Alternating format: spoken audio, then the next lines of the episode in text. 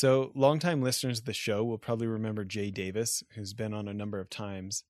Well, in addition to being a friend and a consulting client, I'm excited to say now that he's also a sponsor of this show. Last year, when I was spending a lot of time at his company's office, he started a new company called Pillow Cube, which is this awesome memory foam rectangle pillow that's tall enough for me to be a side sleeper but not have to have my head sag down like when I try to fold over my regular pillows. It's really pretty amazing, and for any side sleepers like me, it's great so we don't have to wake up with shoulder pain.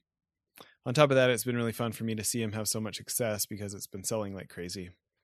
Anyways, if you're a side sleeper, I highly recommend going to pillowcube.com and getting one for yourself. Period of Earth when we met in, in actual groups of people, and I would stand in front of a group and do surveys, right? And one of the surveys that I would would do, and I did a bunch of these last year actually. Well, I mean, like right before the pandemic, right? And that was you got a group of business people, and you say to them, so when it comes to video, how many of you take video out of your marketing budget? And you have, generally speaking, almost 100% of the room raises their hand. And for how many of you does video come, Welcome to Innovation and Leadership, where I interview uncommonly high achievers like top investment fund managers, elite special operations soldiers, startup CEOs who sold their companies for billions of dollars, pro athletes, Hollywood filmmakers, really as many different kinds of experts as I can the whole idea is to hear how they did it and then what advice they have for the rest of us that can be applied to the organizations we're trying to grow and innovate. Thanks for listening, and I hope you enjoyed today's show. Today on the show, I've got Marcus Sheridan. Marcus, thanks for making time. It's going to be a good day, Jess. Happy to be here, man. So I'm pretty excited to have you on the show. I, I've read They Ask You Answer, your book. I've got it on Kindle, audio, and hard copy. I've done the, and I've so I've done the original maybe eight times on audio Audible, and then the updated I've done twice on Audible. But but I'm really excited to talk about the visual sale, your new book. I'm yeah. I, I'm almost done my second time through it, and and I love it. So, You're a uh, prolific uh, reader. I got to say, Jess, you you are you're you're what what they call an infovore, right? You just you you consume it all, man, and I, I don't even know how you do it, but it's impressive. Well, you know, I got to tell you, part of it is I used to, so I average maybe, depending on the week, two to four books a week, right? Just sped up on on Audible. Mm-hmm. And uh, a couple years ago, Ryan Holiday, the guy that wrote sure. Obstacle is the Way to Much, Ryan Holiday was saying something about, hey, maybe it's not so important to read so many books. Maybe we need to read the best books more. And it really slowed me down. And now I, I I still love the new ones and seeing what's out there, and I'll listen to a new book, you know, sped up as fast as Audible go just to see what it's about. Mm. But I, I have spent more time on the ones that on the ones that have had extremely practical, useful work and you that's know, the reason I've recommended your books like crazy well, all over the place. Cool. You know, it's cool that you say that. One of the goals that I set for this year was I wanted to absorb keyword 12 books, absorb 12 books, right? And and always go back to that phrase that you know we've probably all heard, but you know we have a choice. It can be our goal to just get through a book or have the book get through us. And so I want to have that book, assuming it to your point, assuming it's good, right? I want it to to get through me, become a part of who I am afterwards. And uh, so I'm, you know, one of the things that I've done starting this year, much more so in the past, was I, I, I block out all information and I listen to the book with a notepad. I actually do better listening than I do reading with a notepad and what's funny about this, I gotta I gotta admit something too. I know this is a little bit off topic, but I gotta admit it anyway because you know we're talking about the subject. I used to not read a lot. And the reason for this, I feel stupid now for this, Jess, but I used to not read a lot because I felt like, you know what? I'm out there, I'm constantly producing content. And I don't want the content I produce to be based on somebody else's content. I want it to be original, right? That was my thought, which one could argue, okay, yeah, that makes sense. And so I realized in 2020, I felt like I wasn't being inspired enough, right? In other words, I wasn't just I wasn't feeling it enough. So I started reading more but with the with the purpose of absorbing the book. But here's what I found. Here's what I found. What I found was as I was prolifically jotting down notes as I was listening to the books, occasionally reading, but mainly listening with no distraction. What I found was the notes I was taking had nothing to do with what I was listening to. And so the point, and you know this, Jess, right? Because I mean, you live this life, right? But the key for us, I think, is that we put ourselves in a state of flow where the thoughts are just coming. And it's not so much about necessarily what that book is saying, but it's what our brain is doing and how it's therefore able to open itself up to our current state, our current world, and therefore that's when inspiration happens. So i feel dumb for that but that's that's how it went for me over the last year. You know i actually really identify with that and i you know being such a book nerd i'm i planned on being an author forever and i finally i finally committed this last year to to my book and so um, nice I'm working on it. Uh, I've made some progress, but you know, because I have ADD, I've got a good amount of progress on three books, and so I'm having to like, you know, do the Gary Keller one thing and like pull back to like which mm-hmm. domino is the first domino, right? Mm-hmm. But I, am interested with that that you're talking about. Are you familiar with this guy from Texas, Austin Kleon? He's got a book called Steal Like an Artist. No, well, some others. No. You might really enjoy that. He he really goes through what he calls the myth of originality. Okay. All right. Nice. It's a it's a it's like it's basically like a picture book. It's super fun to read. My kids love it. It's it's funny. He like has all these like cartoons and stuff that he's drawn with like a Sharpie marker, okay? But and there's there's more in the series, show your work and these other ones, but he's a he's a poet that like does blackout poetry where he takes a newspaper and like blacks out all the words except a few for his poems okay? Oh, nice. but he's he's really a highly regarded creativity expert and it's very similar. There's a youtube series by kirby ferguson called everything is a remix Okay. Where yeah. he goes through and he shows you where George Lucas stole these shots that are in Star Wars. Oh, he yeah. goes through which songs Led Zeppelin stole to make these. He goes through and There's I hate TED the talk word, on that too. I think right. I, I, I think, well, and he's got fam- a famous TED talk, so maybe it's the yeah, same one. Must be. Yeah, must be that. He goes through the iPhone and he shows you all the features and where Steve Jobs got them from and stuff, right? And I hate the word steal, and I wish the book wasn't called Steal Like an Artist because it creates such a negative. Sure but but this idea of like he says there's bad stealing. When you take one person's stuff and claim it's your own that's plagiarism that's bad stealing right? But he says if you steal from 100 people people will call you so original. And they call it they call it research right? And well, there's a lot to be said for that. It's like you know it's like i i, I look at uh, somebody like seth godin who i really enjoy but you know seth really hasn't done anything let's call it original per se in a while but what he's done he tells other companies stories better than they can themselves right? And the same thing is for adam grant and you look across the board it's like these are folks dan pink these are folks that are not necessarily creating something new at all. They just tell other people's stories better and because of that it resonates with the marketplace which i think is pretty interesting. Yeah. so so have you decided your 12 books for the year or I any haven't of them? decide, i haven't decided my 12 books for the year i did my first one which was 12 months to 1 million which was essentially a, a book about launching a product you know which is something i've always been interested in having had multiple businesses right and uh, I'm like, yeah, I think that would be fun and stimulating, right? Because I'm on that, I'm I'm at that point where I've sold companies now, and I'm just looking to do cool things that give me stories to tell. That's what's interesting to me at this point. And you know what? And I guess we should back up for anybody listening that doesn't know your story. Can you can you give the the quick the quick version of the I'll Marcus Sheridan story? Fast, yeah, started a swimming pool company with two buddies out of college in 2001 almost lost the business because of the economic collapse of 2008 and because of the strain we were under financial i was about to file bankruptcy. I really started to lean into the internet learn about the internet and when i as i was doing all these studies about the internet in 2008 2009 essentially what i heard in my simple pool guy mind was you know marcus if you just obsess over your customers questions and you're willing to address those questions on your website through text through video you might save your business. So i said well shoot that's that's certainly something i can do. And so we decided to embrace a philosophy that I called They Ask You Answer, right? Which is an obsession with the way buyers think and the willingness to address their questions, good, bad, or ugly. And so we essentially became the Wikipedia of pools, river pools and spas did. And we became the most trafficked swimming pool website in the world. And through that, I became one of the largest installers of fiberglass pools in the US. But I built a manufacturing company through that. That was the thing that I didn't see coming at all because I was getting so many leads from around literally North America that I'm like, why don't I turn these leads into revenue? Selling the leads is dumb. It didn't make any sense. I'm like, let me start a manufacturing company. So I started a manufacturing company.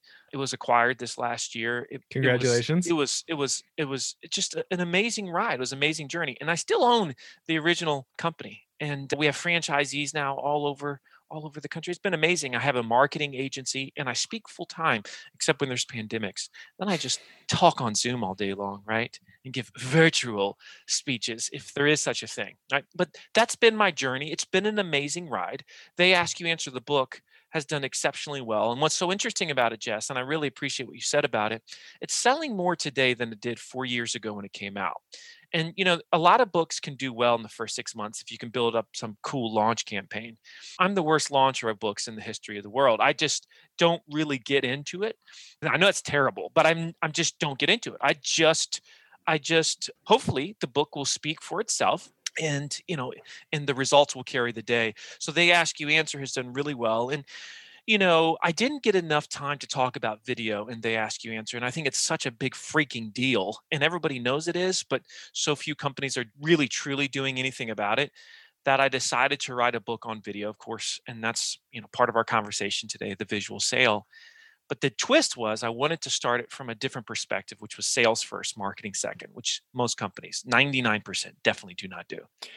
Well, you know, I think about how many copies of your book I've given away, how many CEOs that are, cons- you know, clients of our consulting firm that I also have to talk them into reading it too. Do you know what I mean? Because I want, right? Yes, and yes, that's a th- huge part of the battle. Is just get them to read the freaking thing. Take the time to read or listen to the dumb thing. Yes, well, that's why I always buy them on Audible because I'm like, listen, when you're doing the dishes, mowing the lawn, commuting, I know we don't do that right now, but okay, right? but the two, like the two things I've stolen the most from you, which I do credit you for, but the the one is when you ask people, hey, and I'm gonna mess this up, so I, get, I guess they're not direct quotes, but hey, 15 years ago, 20 years ago, what percentage of a sale was happening before yeah. somebody talked to your salesperson, and they give the whatever number it is, and then what do you think that is today? And regardless of what they answer, I quote you that people say it's 70, 75% on average of the research has been done online before they actually want to talk to somebody at your company. Yeah. And it, and it, whatever their number was from 10 or for 15 or 20 years ago, it wasn't 70 something percent. And then I say, I quote you and say, well, what do you think it's going to be 10 years from now? You think it's going up or down? Right. Yeah, that's right. So that's right. My sales pitch for your book that I use consistently which I was using literally the reason I was a minute late today was I was pitching some people at Bloomberg, one of our clients that we make videos and podcasts for, the renewable energy side. I was pitching them on why they need to read the visual sale. And I said, Well, you know, they ask you answer. He's like, No. I was like, What? This is like the you what do you mean? I was like, this is this is what you do. It's it's a book that will teach you everything you need to know about turning your website into the number one salesperson in the company. What you do is every question that's ever been asked to one of your salespeople, you have a blog post and ideally a video on the website for it, even pricing.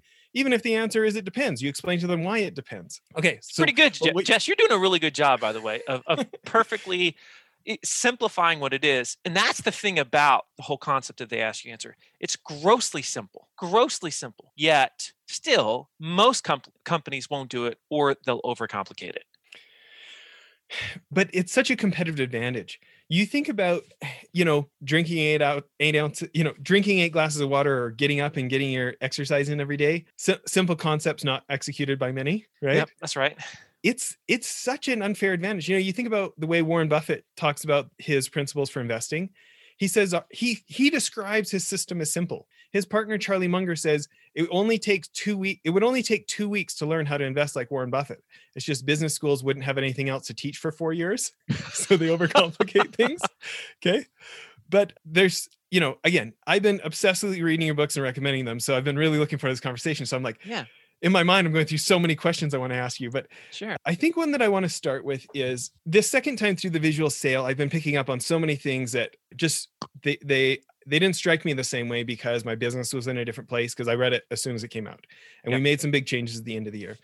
And I was wondering if we could dig into maybe some of the nuances that not everybody picks up. Like I I thought your recommendation of start at the bottom of the funnel, like have your video be like the conversion video, like my my default has always been start at like the most awareness top of the funnel concept and as soon as you said that i thought oh my gosh think about proving ROI to the business. Think Yes. about like proving ROI to myself, even if I'm mentally committed. If I know this video made me the money, it, it, it like helps me hack my own procrastination to do more of them. Can you talk about that oh, concept and any Oh, so, others?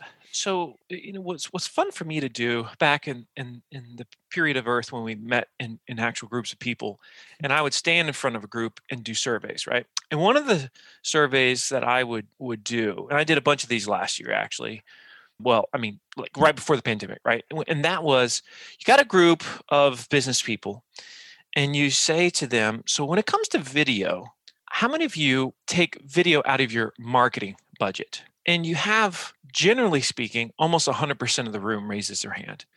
And for how many of you does video come come out of your sales budget? And all of a sudden, sudden nobody raises their hand, but everybody's got this look of, huh, ah, never thought of it like that, right? Because fundamentally, video should come out of the sales budget. And there's a bunch of reasons for this, right? But if you think about it, how many companies have tried to do video, but because they didn't quote see results, let's just call it that, Jess, that the CFO one day came and said, I'm just not seeing where we're getting any fruit for what we're putting out there. Because eventually the CFO, the accountant, the person that's responsible for the bills wants to know is it making me any money? I'm not saying that's a good mindset, but that's the reality of a business. And as soon as we accept that reality, we say, okay, how do I get everybody really excited about the revenue that, in this case, video is creating? Well, that's why we start really in many ways the book when we talk about different types of videos with that 80% video that's that's mentioned in the book and i just love the 80% video so much and this is a classic example of how a video could help you tomorrow. If you go to any sales team and you ask them what percentage of the questions you get on the first sales call are redundant? In other words you know they're coming. You just know they're going to ask. Generally speaking, you're going to get a number anywhere between 70 and 90%. So, in other words, we already know before we even have a sales call what questions, 70 to 90%, they're going to ask. We know these things. Yet we continue to bloody answer them, Jess. It's the craziest thing, right? So, what would happen if? What would happen if before you had that conversation, before you met with that prospect, not only did they know the answer to those 80%, but they had heard it from you, they had learned it from you. How would that sales appointment be different? And whenever a salesperson hears that question, they're like, it would be so different. It would be so nice. And just go down the list. Would it shorten sales cycles? Yes. Would it increase increase closing rates? Yes. Would there be all these benefits? Would it improve morale? Yes. And this is how you get sales excited. This is also how we eliminate silos between sales and marketing. This is how we get them aligned. This is how we get them on the same page. That's why it's called the 80% video because you take those top questions that you know you're going to be asked and you produce one video that addresses those top seven to 10 ish questions that you're going to be asked. And you make sure the prospect views it before that initial sales call. And by doing this, you completely alter your sales process. This is so simple, Jess. And that's one video. If you just do that one video and you learn how to integrate in the sales process, your sales team will never be happier. You know, it, it makes me actually think of a, a question I'm I'm wondering if you haven't been asked. I know you get interviewed all the time, so you've probably been asked everything. But one of the things we're focusing on this year is, you know, now that we've done like 500 episodes of the podcast, we've got we got a lot of people. We've been thinking like we want to make it more interactive, so we're going to start kind of our own version of Wall Street Journal Live. We're doing we're doing Greystoke Live. Okay. Okay. So nice. our first one is the Family Wealth Council. We've got a couple billionaire clients and family office, and we're we're having some of our like finance interns do free deal sourcing for them and some of that kind of stuff. But the other one is for entrepreneurs who kind of want to use these Warren Buffett type principles to make their company worth more when they eventually sell it. And my first thought is I'm thinking about like, and I don't mean like small business where you're getting like essentially a real estate agent business broker to sell your restaurant. I mean like an entrepreneur, like a real company, you know, like, right. And I'm thinking about these processes that can take 12, 18, 36 months. And I'm thinking, why wouldn't why wouldn't we put this in our data rooms? Like if you have a legitimate private equity buyer who's trying to sort through these reports and figure out the narrative like this is potentially the largest financial event in the life of this entrepreneur if they built the company for 30 years and they're now going to retire 100%. right? Yeah. Like tell me if you disagree but it seems like they ask you answer and everything from the visual sale could be applied to the selling of a business. Now behind a passworded paywall oh, you know not paywall behind a passworded uh, data room site. But any thoughts on that concept? Well, I mean, I mean, I've got a lot of thoughts on it, right? Especially having just just gone through this process of acquisition and knowing that if it wasn't for they ask you answer, the acquisition never happens, right? I mean, what are they really buying, right? They're buying the most traffic swimming pool website in the world. And they want to be able to have that now influence. It wasn't about necessarily what was the P&L or or what were the manufacturing projections for our company.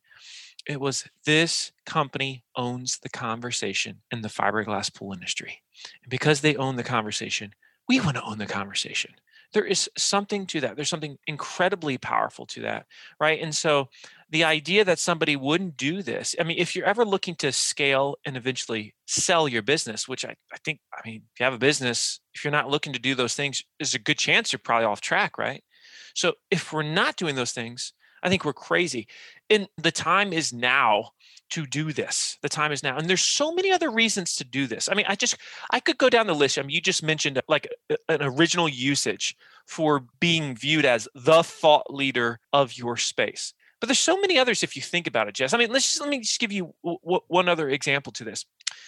Think about for a second how much how much training a great salesperson needs to have when it comes to the company, the company messaging, answers to the questions that the rest of the sales team gets all the time, how much training and therefore education is necessary for he or she to be effective with their job? Now, what percentage of organizations have truly a world class educational onboarding experience for a salesperson? Answer very, very few. They learn on the fly, which means they're losing money in the field, a lot of it early on, because the experiment is happening with the stinking customer. Whereas if you do this well, if you answer your questions, your customers' questions well, if you really have this amazing repository through text, through video that truly is addressing the good, the bad, and the ugly that the sales team is hearing all the time, that becomes the ultimate training ground for that team. Now, don't even get me started on HR. Don't get me started on how this could benefit with recruiting. The list goes on and on. Sometimes, though, we only look at it from a marketing standpoint. Hopefully, we look at it from a sales and marketing standpoint. But to your point, Jess, it goes way beyond that. You know, I think about I think about I don't know that I have like the great one liner sales pitch for the book, The Visual Sale, even though I'm telling people to read it these days. but one of them, one of them I think has to do with just my own preference, which may not be the greatest sales pitch, but I think how often I'm trying to figure out exactly what these guys do and how I would use it. And they're trying, they've got all this clever language that some copywriter wrote that is not succinct. And there's something about like the use case and the visual aspects of the use case that let me adapt it to my own situation so much faster than pages of copy. Mm. And. I don't know, I think about like, you know, in for 50 years, some of the smartest people at Harvard tried to convince us all that we were rational beings. And I think it's mostly because we would like to think of ourselves as rational beings, so they tried to claim that humans were rational, okay? And there's that great guy, I wish I could remember say his last name, but he wrote the book um, Descartes' Error in like 97. They showed that when the brain makes decisions there's there's you know it goes through the traffic cop traffic cop part of the brain the thalamus. And if we if we kick the tripwire the amygdala like sends cortisol into the bloodstream like the happy gilmore happy gilmore movie right? Right, okay? right. But if it makes it through it goes to the logic lawyer the frontal lobe part of the brain which is like that annoying part of our brain like the logic lawyer that weighs things out endlessly right but he proved some other part of the brain lights up before you make a decision, and it's the limbic system, the emotional judge, because that's where our emotions are made. And essentially, it's this idea that for a sale to happen, and we actually, so we've we've taught this to some intelligence agencies and special ops guys in our consulting firm when they're trying to sell somebody on helping them. Okay, but it doesn't have to be a money sale, but it's our emotions about logic that cause a sale to happen, right? Mm, that's a great point. Yeah. And words can do that. Sound, you know, words can do that. Text can do that. I like I obviously have an audio platform, right? I believe in audio. But when you think about evoking emotion, besides being in person with sound, text, seeing like the the what do they call that mirror neurons of seeing another human or whatever mm-hmm. like video is so clearly the number one emotion generating format on earth how could every sales like I, I consider myself a li- lifelong sales guy. I got my first sales job 15 years ago. Yep. Even when I'm in the CEO of a private equity fund, I just consider myself top sales guy. You know what I mean? So this idea of like lower the bar for the whole team of how good a sales reps they have to be because they could become curators of the videos on our site. Oh, you've got that question? Let me click this one on the iPad for you.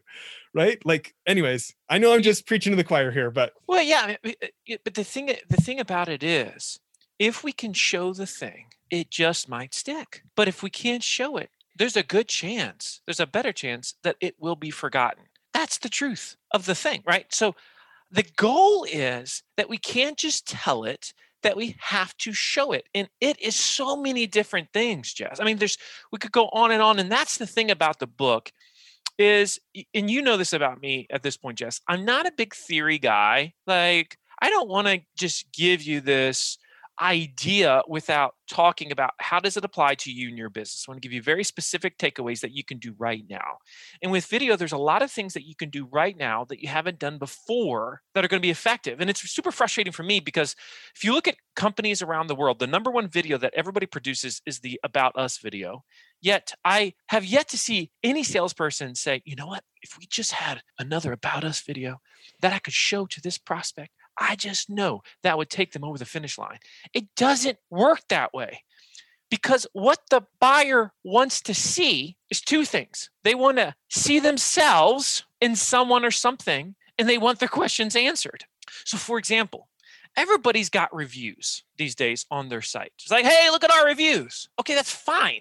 But do you have a video that's an actual customer journey showing the day everything went wrong, the problem they had, the need they had, the issue they had, the journey they went on with you to solve said problem, and where they are today because they solved that problem, right? That classic hero's journey, the customer journey.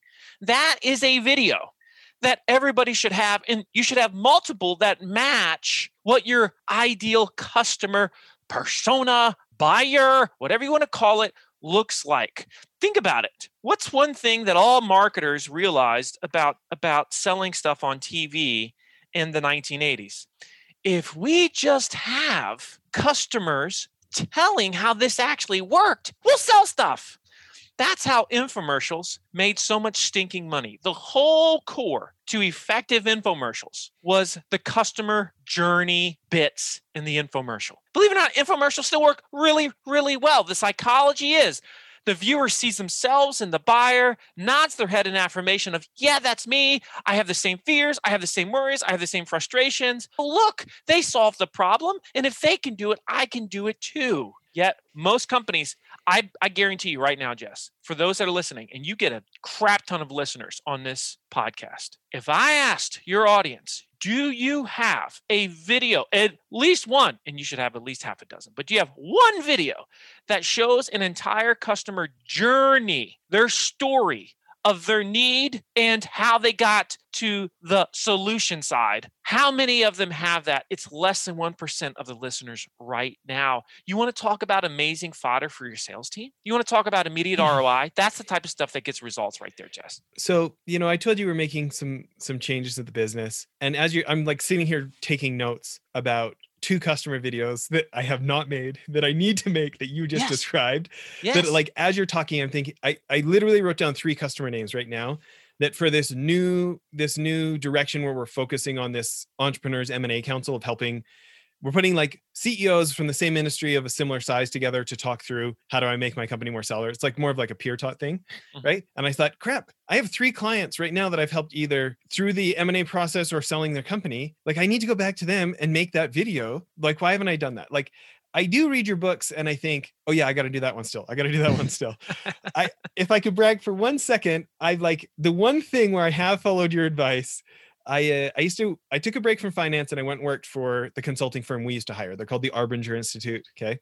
And and I talked them into making one kind of video that you like. If people read the visual sale and they only got this piece of advice from you, I talked them into making videos that were that were not about Arbinger. It was like can we tell a story of a problem in your life and how you solved it yeah. where we are like the byproduct we're not the like it's not a and then they were Yep. so good to me staged videos it was like just a problem and while i was there the company doubled in size okay it was a boutique size firm but after i left i came i went to lunch with the ceo maybe two years later and, and he bought me lunch and he said thank you he said since you've left we've doubled again and i think the number one reason is those videos. Mm, and it's crazy, like right? it's It's it's so simple. and and like i think about all the other things in that like i think your book is worth its price a hundred times over for that one video let alone all the other ones that you're telling people they should make.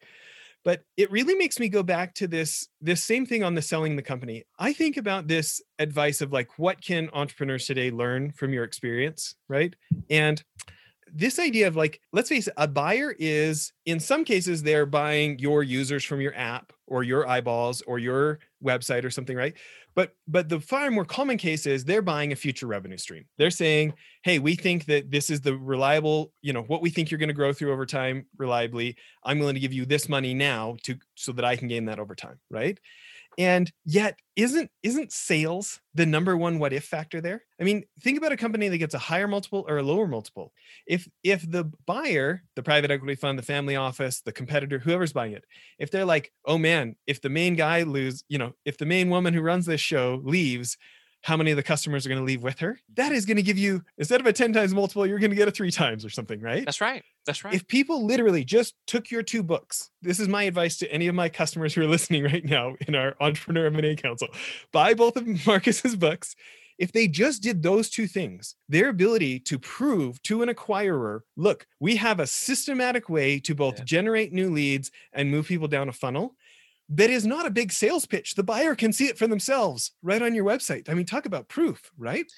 That you make such a, a, a great point right? Because we talk about scalability and the reality is lots of times individual talent doesn't scale. It's systems that scale and the system that we're talking about is being the trusted voice in your space.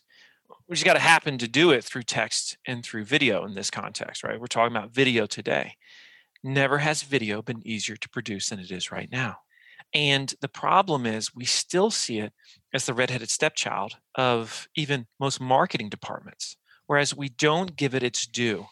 And if we really understood what was happening right now with the way buyers and consumers consume, learn, and make decisions with respect to visual and video, every single one of these listeners would say, I'm going to do whatever it takes to hire a full time videographer, whatever it takes. I don't care what I've got to do. I'm going to do whatever it takes. P.S. Thank you for preaching the message of insourcing, like bringing that in house. I mean, like, and I say this because I've got friends and clients that own marketing agencies, except for a very specific kind of video. Okay. Yes. Almost all of them are better made in house, right? You are so freaking Oh right. You No, are so Not right. at first. The first ones aren't better, but That's the right. fact that you're going to get X number of videos this year, so you can afford to throw away the first ones instead of paying 5, 10, 30, 50, 100 grand on those ones you can't afford to throw away. Anyways, I just, I love that. You message. make a great point, all right? Because there, we have this choice. We can insource, we can produce it ourselves, we can outsource we can ask somebody to do it. Now, am I anti-outsourcing? Well, no, I'm not anti. It's just that you look. Why did we get into business in the first place? Because we want to control our destinies, and if you want to control your destiny. One of the huge keys to that is the ability to produce your own content and not have handcuffs, not have some agreement that says, as part of working with this agency, and I own an agency, by the way, right? So do you, Jeff, right? As part of uh, as part of this contract, you get you know four blog articles and three videos a month. It's like, and if that is even going to go well, they have to embed themselves in your company just to be able to produce it the right way. That article, that video. So why not do it yourself? I mean, for the love of all that's pure and holy, a videographer today hire one on LinkedIn. Trust me, they are, there are so many. The supply is so high for videographers. I have helped so many companies hire these, and you do not have to break the bank to find a solid videographer. There's so many out there right now that are looking to exercise their skills and to help you show your story. Just remember this though there's a difference between creating documentaries, which is what a lot of videographers feel like they know how to do coming out of college, versus creating sales and marketing videos. There is a difference between them. And this is something that companies have to get used to. To your point, Jess, there's a learning curve. You have to crawl before you walk. You got to walk before you run. It's the same with video. Do not think for one second that you're going to come out and you're going to produce those Mercedes Benz commercial style videos for your company, nor should you. I look at the original videos that I did for River Pools, man, and I'm telling you what, you want to talk about a train wreck of epic proportions, visually, audio, I mean, bad, yes, bad. Just like your first podcast, you're like, oh, oh my gracious, the audio kind of stanky, right? It's like, what was I doing? And the editing is all these things, right? But we get better. The companies that are perfectionists do not thrive in the digital age. I repeat, the companies that are perfectionists do not thrive in the digital age. They never ship it. They never accept that it's going to be a seven or eight out of 10. They say it's not up to our brand standards and they don't get anything great accomplished. And they feel so good about themselves because they didn't lower their standard yet. Some teenager with a freaking flip phone was figuring out a way to make millions in their market simply because they were willing to ship it, produce the thing, tell the story. This is the mindset that we've got to have. I'm not saying that we put crap out there. What I am saying is our mindset has to be progress over perfection. You know, my biggest addiction in life is snowboarding, right? and hence the reason I built a house outside of Park City in the mountains at the edge of the Uinta National Forest so we can snowmobile, snowboard. I didn't know you lived in Park City. It's cool. Yeah, yeah. Come out, come, come. We'll go. I would, I would love to. I've spoken in Park City. I love Park City. Okay, so you have to be prepared to spend two days on your butt at the resort with this with a sore tailbone if you want to be a snowboarder. That's what it takes, right? Mm-hmm and i think about i think about my own insecurities and fears. I as you're talking and i'd love to have you weigh in this i feel like maybe so much of this has to do with identity and insecurities. I think like when you when you think about the resistance for this like you know i guess i kind of have an agency. We don't do we don't do work for anybody else except ourselves except for bloomberg because I'm trying to take your advice. You you start out with the beginning of the visual sale of everybody needs to become a media company. You've got whatever you do and be a media company. Yes. And so that's why we took on this work. We produced a show called Switched On about renewable energy for for Bloomberg. And they've they've recently hired us to come do some of their videos.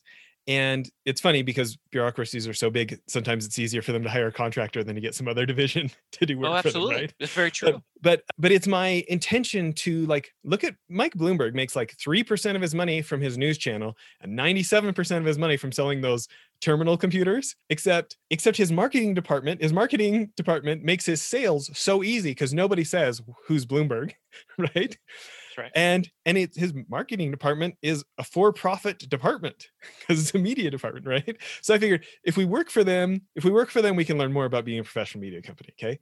But I think about this like, why haven't I made more videos of myself other than this kind of thing? And I think some of it comes down to insecurities and not being honest about like, hey, this is like snowboarding. You're going to spend some time on your butt. And like, yes. I'm probably going to have to throw away first videos when I teach stuff about Warren Buffett and compound interest investing. Right. And like i think too like this identity of like the the logic for building an internal media capability within your business is so financially unassailable. You know having marketing department either become break even or po- cash flow positive right?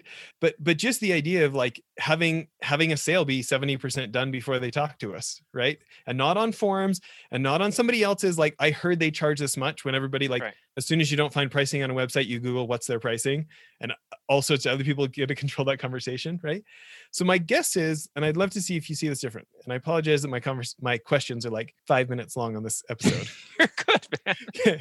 but I wonder if it has to do with the identity of like, well, we're not a media company. So there's this mental block that we can't we can't hire those capabilities. And I wonder if there's insecurities of I don't want to get in front of the camera because I've gotten to this far in my career and I'm the CEO and I want people to think highly of me. And those first ones, I, I don't know exactly how well they're going to go. Do you agree with me though, on those being giant concerns? Do you see it differently? What do you think? So uh, let me just pose it like this How many times has a buyer been on a website and said to themselves, man, love to see a video on this. Okay, they don't have any videos, but that's okay because you know what? Video's just not their thing. Plus, they're probably pretty nervous on camera. So let's just give them a pass and call them anyway. Like, never in the history of the world has anybody thought like that because inherently, as buyers, we only care about ourselves and our ability to make decisions and eliminate the concerns that we have. You see, the problem is too many businesses allow their personal opinions to screw up smart business decisions. Well, my personal opinion is I don't really think we need video. Well, my personal opinion is I don't really watch videos. So why should we be producing it? Well, my personal opinion is we're not a media company. okay, sure. But the problem is your opinions, as we know, don't matter. My opinions don't matter. The only opinion that matters is that of the marketplace. They dictate the market. And so, successful businesses release their opinions all the time and they move on and they do what's necessary. Personally, I'm not on Facebook. I don't like Facebook. I think Facebook is the evil empire. Now, is River Pools, my swimming pool company, on Facebook? Yes. Why? Because that's where the marketplace is. And I'm not going to boycott it because, in that case, it's different. It's my business. You see what I'm saying? I get over myself. And this is what we have to do as businesses. And I'm not sure if that's a great answer to your question, Jess, but daggone, this is a big problem. And we have to remember that it applies to everything. Just because you're not good at accounting doesn't mean that you shouldn't learn how to do your numbers as a business owner. Yeah, it's either learn it or hire it, right? That's exactly right. But you can't ignore the thing. You ignore the thing, and all of a sudden, you're in trouble it's it's interesting how many of i think my biggest business failures come from self-focus. Instead of being worried about my staff mm. instead of being worried about my customer it's come from self-focus. Yeah. That's a really that's a very self-aware thing to say and you're right because because if we allow the customer to always be our compass, it's really amazing what can happen. Now, this doesn't mean that we just go on every whim, like every like little customer trend. We're like, oh, I'm gonna go do that thing now. Yeah. But it means that ultimately, when it comes to pivots, our pivots are guided by what is the marketplace saying what are they asking what are they fearing what are they wanting to know? Because if we do that then usually that's where innovation occurs. You don't have to invent something new some technology to be innovative in the marketplace. All you have to do is talk about it show it or sell it in a way that nobody else is doing if you do that, you'll be one of the most innovative in your space. And that's why people see us at River Pools as innovators. And people see, you know, they ask you answer as a very innovative book. But as you know, Jess, they ask you answer had nothing new to say. It just said it in a way that it was so easy to understand that anybody could say, you know what, why are we not doing that? This is dumb. This is so obvious. It, it's funny how many people I've spent to Rivers Pool Spa or I send them to Impact. Everybody should be going to Marcus's website, impactplus.com, by the way, and see that he actually eats his own cooking. Yes, we um, do. You know, I, I, wish we could had like 10 more hours because I've got enough questions for you, but you get interviewed a lot, you get to be on stage a lot. What's what's a question people don't ask you that they wish they, you wish they would ask more? Well, I, I think that man, that's that is a tougher that is a that is a tougher question something that they don't ask me that I wish they would ask. Or just what's something that you're passionate about that you feel like maybe not everybody else sees as much as they could? Even the people reading your stuff? I think yeah i think that there is glory in simplicity and i don't think we talk enough you know there's this phrase by small things are great things brought to pass right? Right? Good phrase. And so if you look at what what is happening with businesses today if you look at what's happening online it's the ones that just do the little things and they do it well. And then all of a sudden, because they do all these little things well, they do something great. And everybody says, Man, look what they did. It's so amazing. But they did all these little things, right? And it's not necessarily sexy. It's not necessarily what, you know, it's not a big deal. But in my case, you look at the River Pool story. what do we do well? Well, we just listened to customers' questions and we were willing to answer them on our website. And we did it over and over again every day until we became the most traffic swimming pool website in the world. Didn't overcomplicate it. That was it. That was really it. And this is available to any of us, Jess, right? So I think we don't, uh, you know, there's this one phrase to end, end with this and uh, like this thought, this phrase it's dumb not to dumb it down. And I don't ever want people to listen to me, let's say on a stage or read the Ask You Answer and say, man, that guy's a genius. Because if they say that, what does it mean? It means what, what they did was so incredibly intelligent that I don't know if I could ever do that. I don't want anybody to say that. Here's what we want them to say This is so obvious. This is so stinking like, duh. That gives me great satisfaction when people tell me that, right? People would think, does that bother you? No, it gives me tremendous satisfaction because it means it was well understood. The light bulb came on. That's the way you should produce your content. That's the way you should write. That's the way you produce your videos. You don't do these things to sound smart. The moment you try to sound smart, that's when we start to look stupid.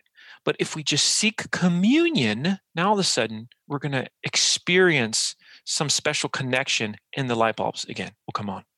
It's funny how so many of the most powerful principles it's almost like their simplicity on the other side of complexity mm-hmm. you know? Yeah. You know i'm interested. You've got obviously you know so many readers of your books and you get paid paid the big bucks to go speak on all these stages and there's there's so many great videos of you out there and stuff and people hire your agency and i'm sure that you have a lot of people who come to you and be like Marcus, I love your stuff so much. And then they want to tell you how they're already doing it. That's just my guess. Okay. yeah. No, I'm not saying, you know, we, we still need some, we still need some help, right? It was my temptation to try to tell like the, the one time I did it right. Okay. what are some of the rookie mistakes? You know, people who they're trying to commit, they believe they, they've got that this is so obvious and they're telling themselves and they convince their business partners to pony up some budget and time and stretch themselves. What are some rookie mistakes? Yeah, there's there's different ones. Sometimes what you see is just uh, let's talk about it from a content production standpoint. They'll tell everybody on their team that they have to start producing content, which is naive. You should get somebody in-house, like an in-house journalist, if you will, that taps into the brains of your subject matter experts. But don't try to turn your team into Victor Hugo. That's a big mistake, right? They already have jobs. Right. They have they have jobs. Now, should they avail themselves to marketing and come prepared to answer questions? Yes, they should, right? Just like they would come prepared for a customer. So that's a big mistake that we see. Another one that we see is there it becomes a marketing initiative and not a company-wide initiative that the company doesn't understand the why you've got to again you got to start with sales you know i've i've taught so many in-house workshops i guess probably 350 over the last 10ish years and I always have one requirement your sales team has to be there. I don't care if your marketing team's there. They're already eating the dog food, but your sales team has to be there. If they're not there, I'm not there. So that's the deal, right? So that's a mistake that we see often. Another one I just mentioned companies try to sound smart, or they, to our other point today, they try to get it so perfect that it becomes just caught up in the red tape and it doesn't get produced. The to your point jess the bureaucracy right holds it up and they it's almost like they're writing the declaration of independence you know what i'm saying? It's like come on you're not you're not doing that thing. And so they don't they don't turn it over. We see other classic mistakes. I mean frankly there is a quality and quantity component of content. It's very very hard to become a premier thought leader of your space unless you're consistently producing good content and you say, well, what does that mean? Well, that means you're probably producing at least three good pieces of content a week. It's probably what it means. And I'm not talking about for a podcast or something. I'm talking about if you if you have a learning center slash blog on your on your site, you're really trying to build it up, like really make some magic, whether it be a YouTube channel or whether it be your blog, you really get that traction well you're probably going to have to produce content at least three times a week you know? That's just that's just part of it. It's no different than you know one of my goals this year is to really continue to expand my reach on LinkedIn. LinkedIn is my platform. By the way, if you're listening to this right now, make sure you follow me on LinkedIn. I publish something every day on LinkedIn. Last year, it was every other day, but I'm upping my game this year because I want to continue to do it. And so I'm going to maintain high quality, but the quantity does matter. And so you can't you can't overlook that and just say, well, I'm just do, do one amazing piece a month. That would be nice. It just doesn't work. And by the way, folks, Marcus is good at LinkedIn as verified by a third party. One of one of my really good friends who I do some stuff with that's a LinkedIn expert named Josh Steimle. I'm going to tell a story on you, Marcus. Marcus, Josh, cool dude. I like Josh. Marcus, out of self awareness, reached out to Josh and said, "Hey, I'm looking to up my LinkedIn game. Will you have a look at my stuff?" And Josh is a very, I'm just going to call him picky. Josh is picky. He's very detail conscious. And he told me that Marcus's profile was the only, per- was the very first, and I think still so far, the only person he's come back and said, no, I actually wouldn't change anything. yeah, I didn't know that backstory. I didn't know yep. that backstory. I remember I approached him and I said, "Hey, man, you know, I mean, you're you're a LinkedIn baller, and um, I'm looking to up my game." And he came back and he said, "I'm not sure I can help you." I said, "I said, okay, that's cool. You know, tracking in the right direction there. I love LinkedIn, you know, just because it's still for the most part just business people." leaders team members trying to improve their professional lives and personal lives too and it's not it's not so fake you know it's it's not perfect but i think it's one of the best out there. Well and you can still go, get organic reach. Oh yeah it's great reach man. Uh, i know we're winding up on time here. Can you talk about a, a concern maybe a, a growing entrepreneur ceo would have of but if i become the face of the company then i'll be stuck there forever and this idea of like you can get rid of those first videos. You know, Rip, well, Marcus just, is not all just, the videos yeah. at Rivers Pools and Spas yeah, anymore. It's, it's, yeah, it's just not true, right? It's not true. You can transition, and I was the face of River Pools. I was probably the, the one of like the premier faces uh, of the in-ground pool industry. And today, you don't see me at all. And I've got my head of marketing is on all the videos his name's Christian. He's the face now of fiberglass pool industry in many ways and of the company in many ways. And then there'll be others too that will come after him. And so you can release that. You don't have to worry about that. The goal is to the point, again, don't overcomplicate it, but it is good to humanize it. So should somebody do it? Yes. Should maybe more than one person do it? If if you have that capability, go for it. Absolutely. Get multiple faces, multiple voices, right? If somebody is a good teacher, if somebody's a good communicator, they would be great on camera. No question about it. Can you speak just for a second about the value to your other brands that you paid the price to write great books, build a speaking career, and get out there and teach? And just like somebody who's saying, like, oh, I'm already so busy running the company. I, I, you know, I'm kind of interested in that. I don't know. I don't know if it's really worth my my time and effort to, you know, writing a book sounds like a lot of work and I'd really like to speak, but you know, it seems a little daunting to get into it. Can you talk about what you feel like the business benefits are to be willing to, you know, get out there yourself? Well, I mean, there's there's, there's no question about it. You if you are doing this stuff, you are going to affect your other companies. The fact that I was on so many stages brought so much attention to River Pools. I mean, it was it was it was crazy, right? And that, in many ways, just kept the momentum the story of River Pools growing and growing and growing. So that was just one of many things. And I think also when somebody is really at that state and they're and they're teaching, communicating at a high level, they will be a better employee. They're going to be a better contributor. It's just going to all bring it. It all comes back, right? This is why we want our team members, we want our employees to get out there and to and and and to put themselves out there and build their brands as well. Well, this has been great. Let's wrap up here. Where, where's the best places for people to connect with you or buy the book, or where do you want to send people today? Well, first of all, if make sure you connect with me on LinkedIn. If you have a personal question for for me, you can find me at Marcus at MarcusSheridan.com. Marcus at MarcusSheridan.com. And uh, the book, just you can grab it on Amazon. They ask, you answer the visual sale they're both there. Check them out. And Jess, this was really, really fun, man. I love your style. I love your energy. I love your way. I'll have to get out to Park City. Got to make that happen. But man, thanks for having me back. Yeah. Thanks so much. Bye.